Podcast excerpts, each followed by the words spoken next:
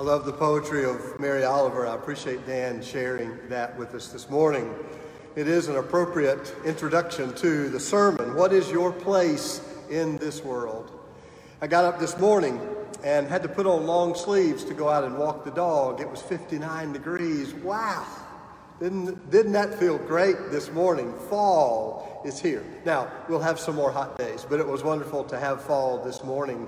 Um, we began a new fall worship series, and uh, throughout the fall, Amy and I will both be preaching short sermons, let's call them homilies, two short homilies each Sunday um, we've done this a couple times before, and you have seemed to respond well to the different voices there. And so we'll do it throughout this fall in a series that, that we're calling On the Journey with Moses and Jesus. We're using lectionary text as we usually do. I'll be reading from the Old Testament text, um, beginning with Exodus. We follow a lot of these texts through the book of Exodus. And then Amy will be using the gospel text from Matthew. And so each Sunday, we'll be on the journey with Moses and Jesus. We want to spend this fall looking at the journey of faith, God's call on our life. We'll look, look at our heritage from the Old Testament and consider our Christian distinctiveness, our Christian distinctions in the gospel. And today we begin by asking a fundamental, foundational question What makes us different? I'll say a little more about this text in the sermon, so let me just read it from you. But I'll remind you that the people have been in Egypt, um, and Moses has come to call them out of bondage, out of Egypt. Um, it's that great story that we all know so well with Moses calling the people out, and they go and then they wander in the wilderness. So here we are. Moses is calling the people out of, of Egypt, and this is the last of the plagues that God has brought um, before the Pharaoh uh, uh, uh, agrees to allow the people to go. And so it's this final night, and it's the story of Passover. If you don't know the story, go pick up your Bible and read from Exodus. Start uh, at the beginning and, and pick that story up because you, need to, uh, you need to know that story. So here we are at, at the night of the Passover, and we pick up the reading from Exodus chapter 12. The Lord said to Moses and Aaron in the land of Egypt, This month shall mark for you the beginning of months.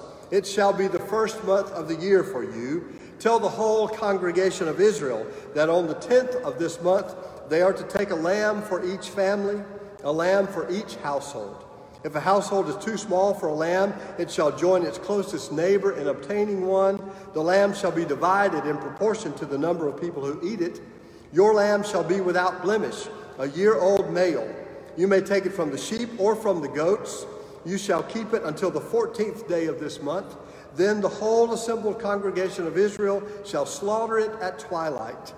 They shall take some of the blood and put it on the two doorposts of the lintel of the houses in which they eat it.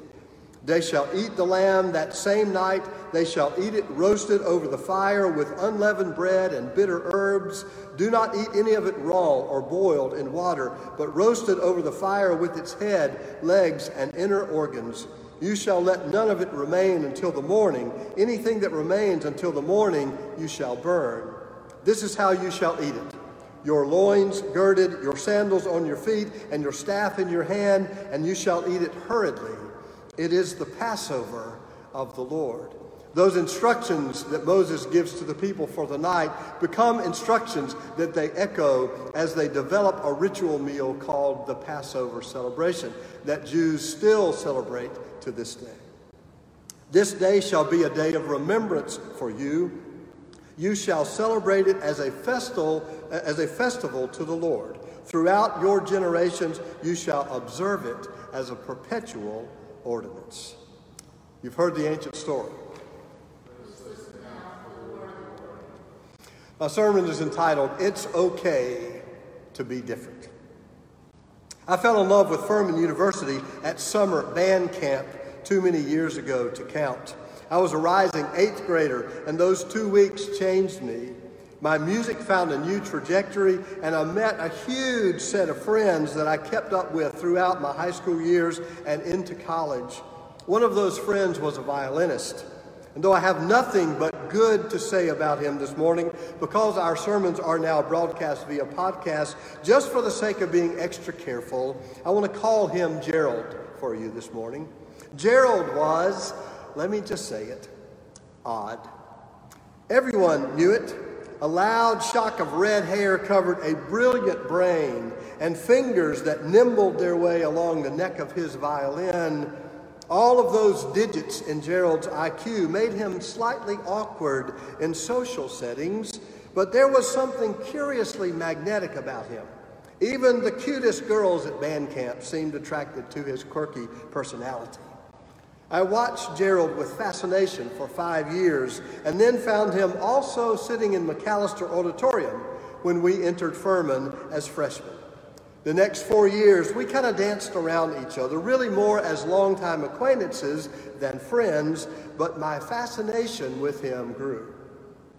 He never stopped being different. He saw things other people didn't see, took delight in experiences that eluded the rest of us. Sometimes I would see Gerald standing out on the field that we called Teak Beach, staring into the sky.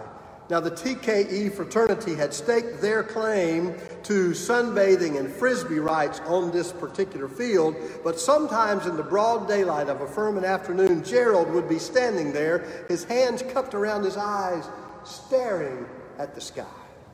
Sometimes he would point. I would see him standing there. If you ask him, he would excitedly tell you that the stars are there even in the daytime. We just can't see them because of the sunlight unless you look hard enough, stare long enough, and then, even at 3 o'clock in the afternoon, you can catch a little twinkle.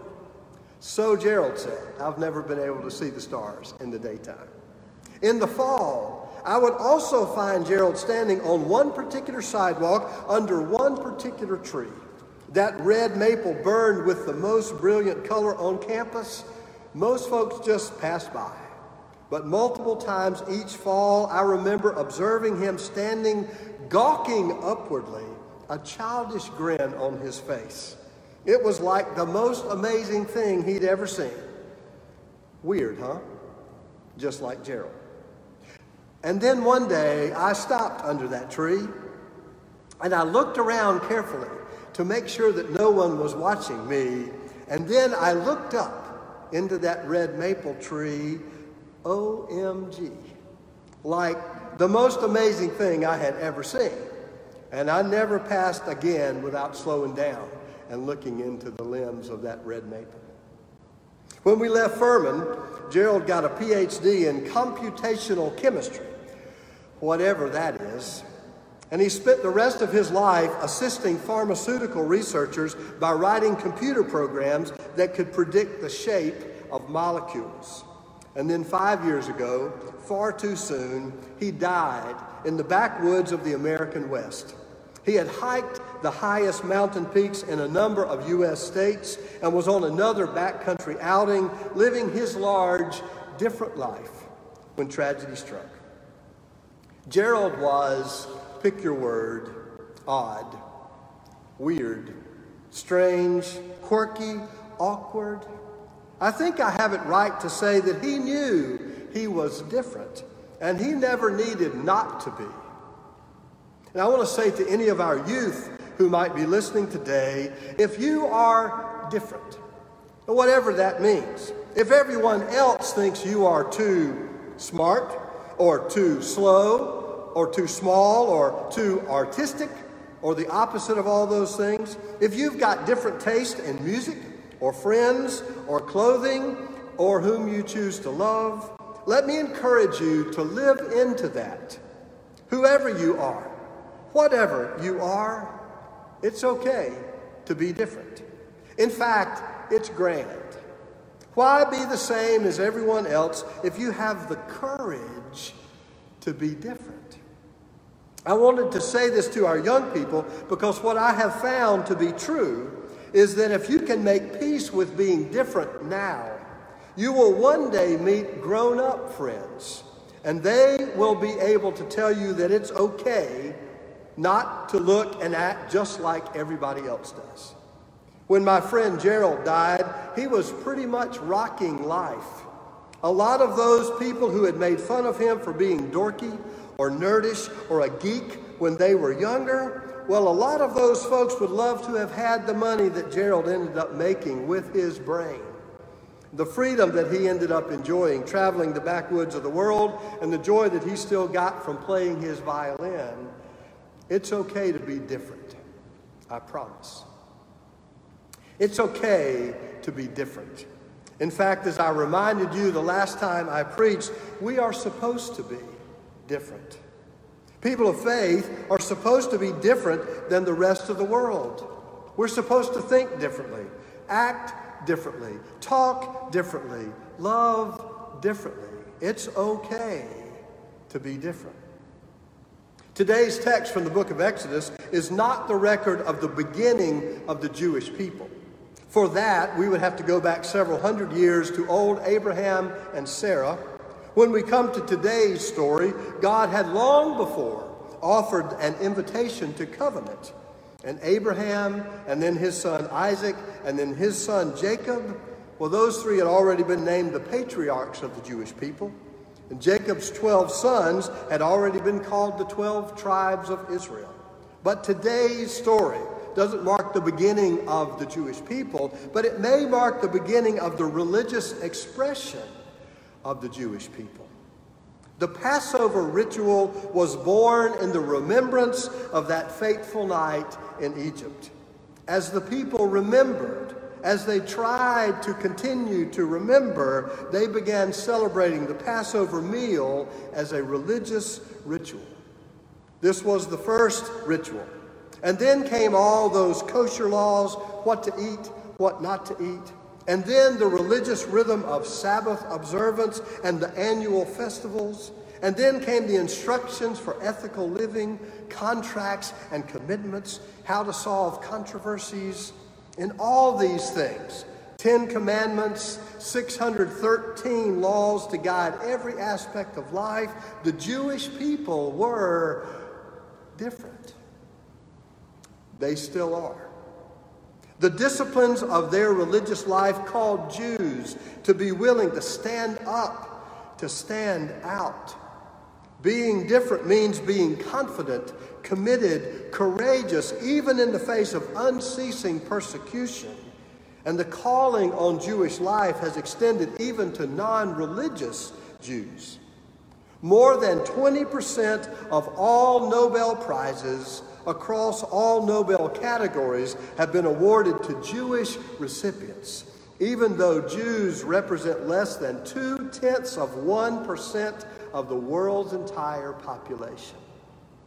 The discipline of Jewish life, a life marked by ritual and religion, this is our heritage from the observance of Passover and Sabbath and Ten Commandments come the ritual expressions of Christian life.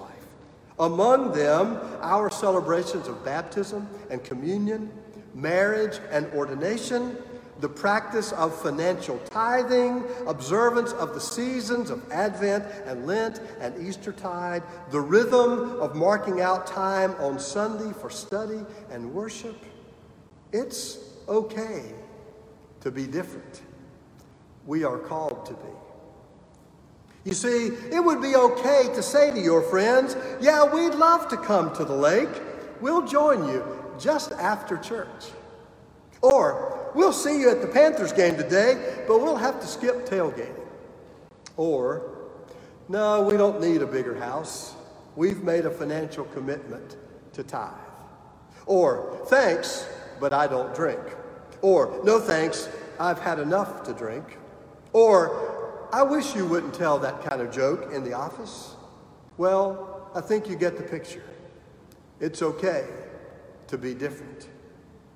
I used to make a broad distinction between religion and spirituality. And I thought of spirituality as more important. Those internal things that are really important about what Jesus taught us. Conversely, I, I heard the word religion as a kind of shorthand for the often hollow, too often abused externals, those things that make a lot of religious people seem pious and self righteous. But more and more, in an acrimonious world, a society bent on self gratification, a culture increasingly disconnected from God and the things that really matter, more and more I'm drawn to that word. There's nothing wrong with being religious, but it will make you different. And it's okay to be different. May it be so.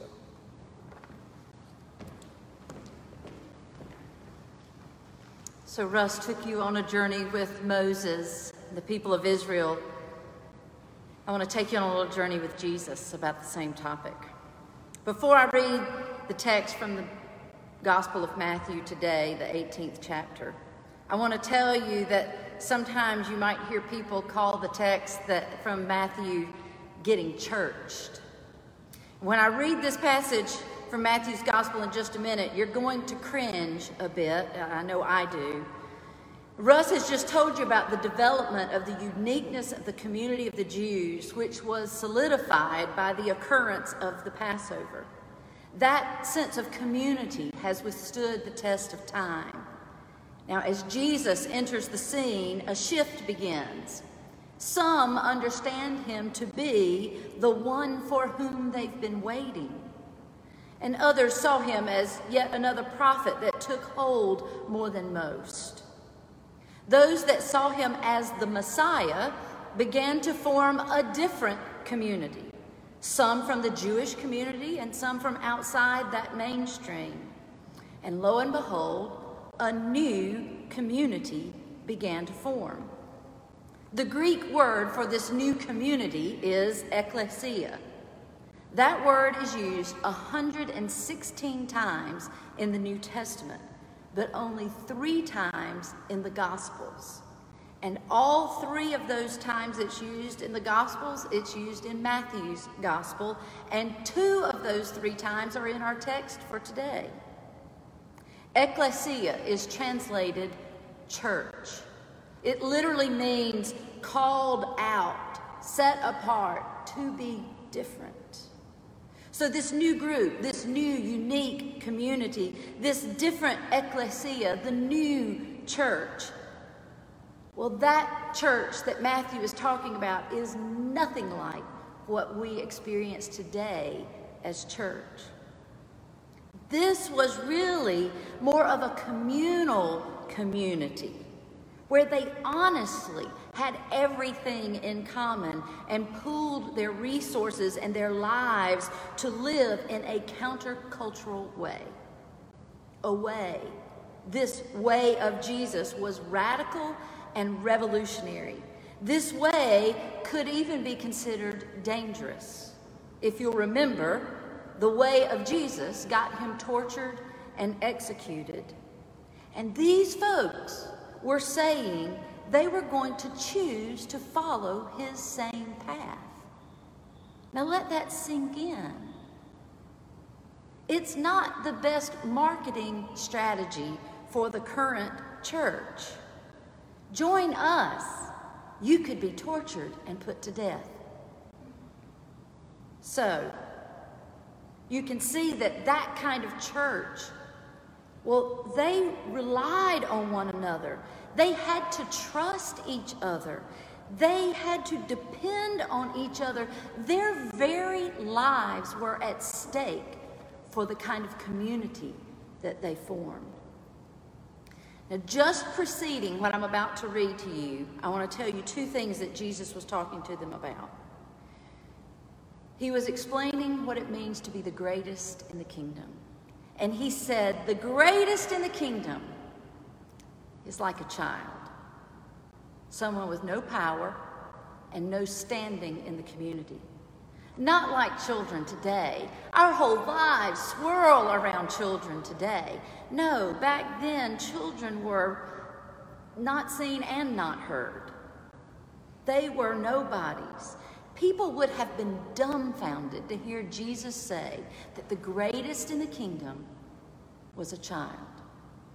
And then he tells them a parable about lost sheep that a good shepherd would leave 99 sheep to find one that is lost. At this point, their jaws would have been on the ground. Risking an entire flock of sheep for one measly sheep? You've got to be kidding.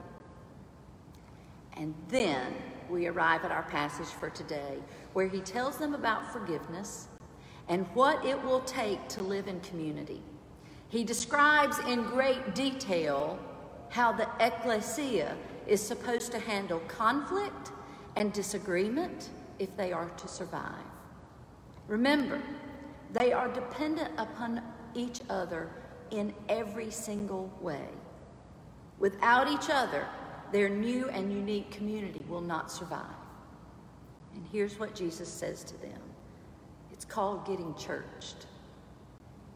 If another member of the church sins against you, go and point out the fault when the two of you are alone.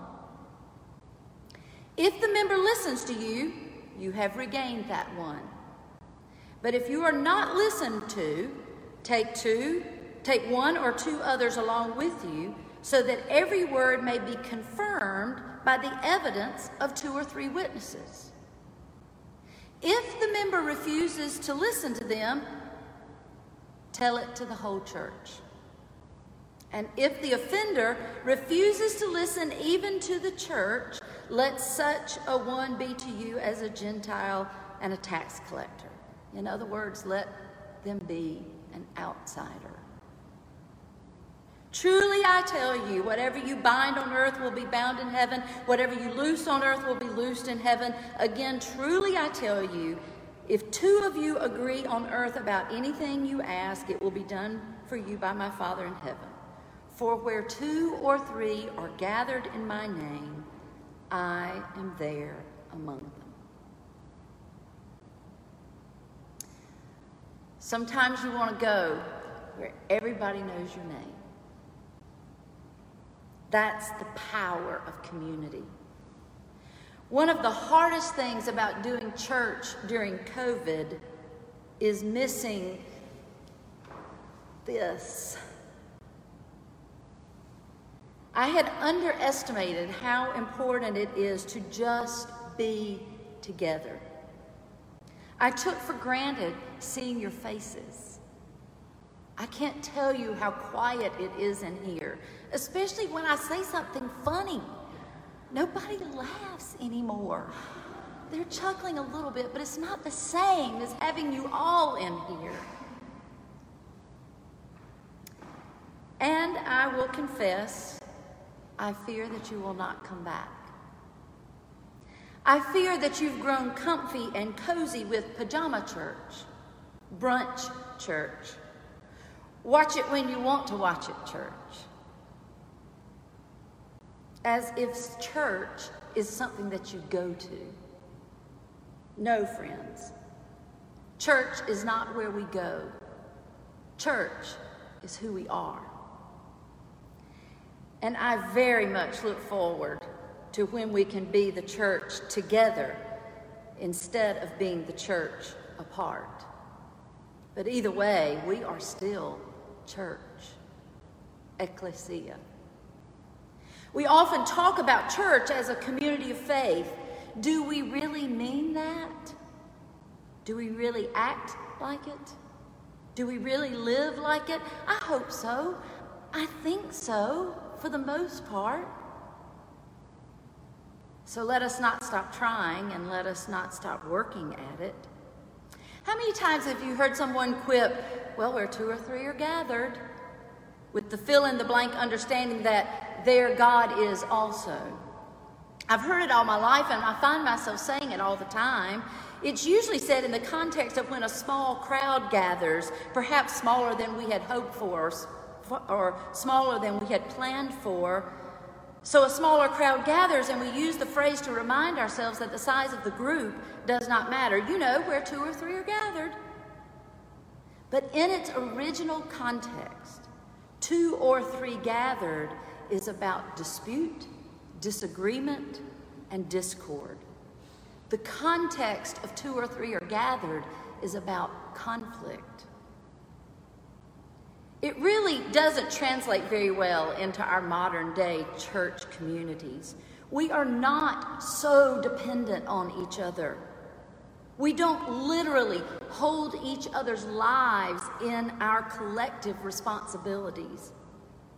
As one commentator put it, this is how we treat church disagreements and disputes these days. So if the text were written today, this would be more accurate to how it's actually done.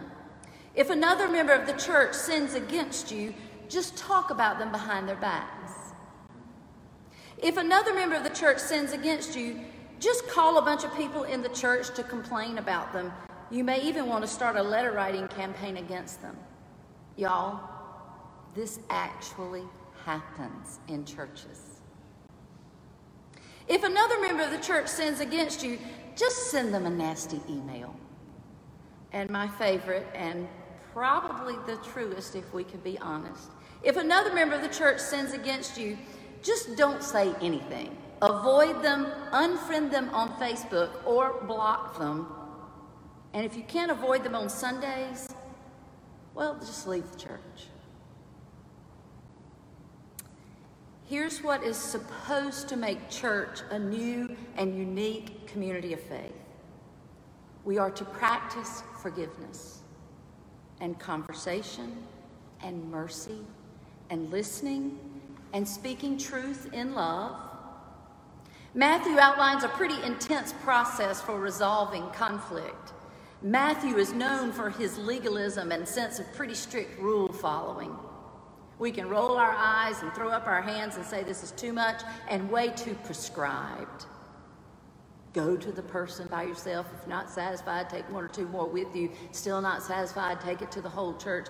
That's a lot. That's a lot.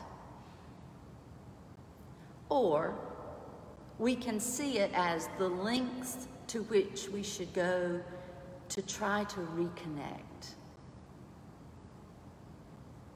David Lose, in his commentary on this, says when it comes to ruptures in the community, you don't give up, or at least you try everything you can think of before letting go. He reminds us that community is messy, community is also important, and it's the place where God is at work. I'll confess, as I've worked on this sermon this week, I've thought of a couple of folks I need to practice this with, a couple of people I need to go to and make things right. Can you think of someone that you need to go to to make things right? Jesus says essentially that being a member of a church means that you have responsibility. If your sheep gets lost, you don't look for an hour and call it quits. You get out there and you find that sheep. If your brother or sister sins against you 77 times, that's how many times you forgive him or her. And though this text is about church, broaden your horizon just a minute and look at your families. Look at your communities. Look at our nation. This goes for all relationships, I think. The text says, where two or three are gathered in conflict, in discord, in discomfort. Where two or three are gathered, it doesn't say where two or three agree. But where two or three are gathered, we love, we offer grace, we share joys, we carry each other's burdens, we study, we cry, we pray, we forgive.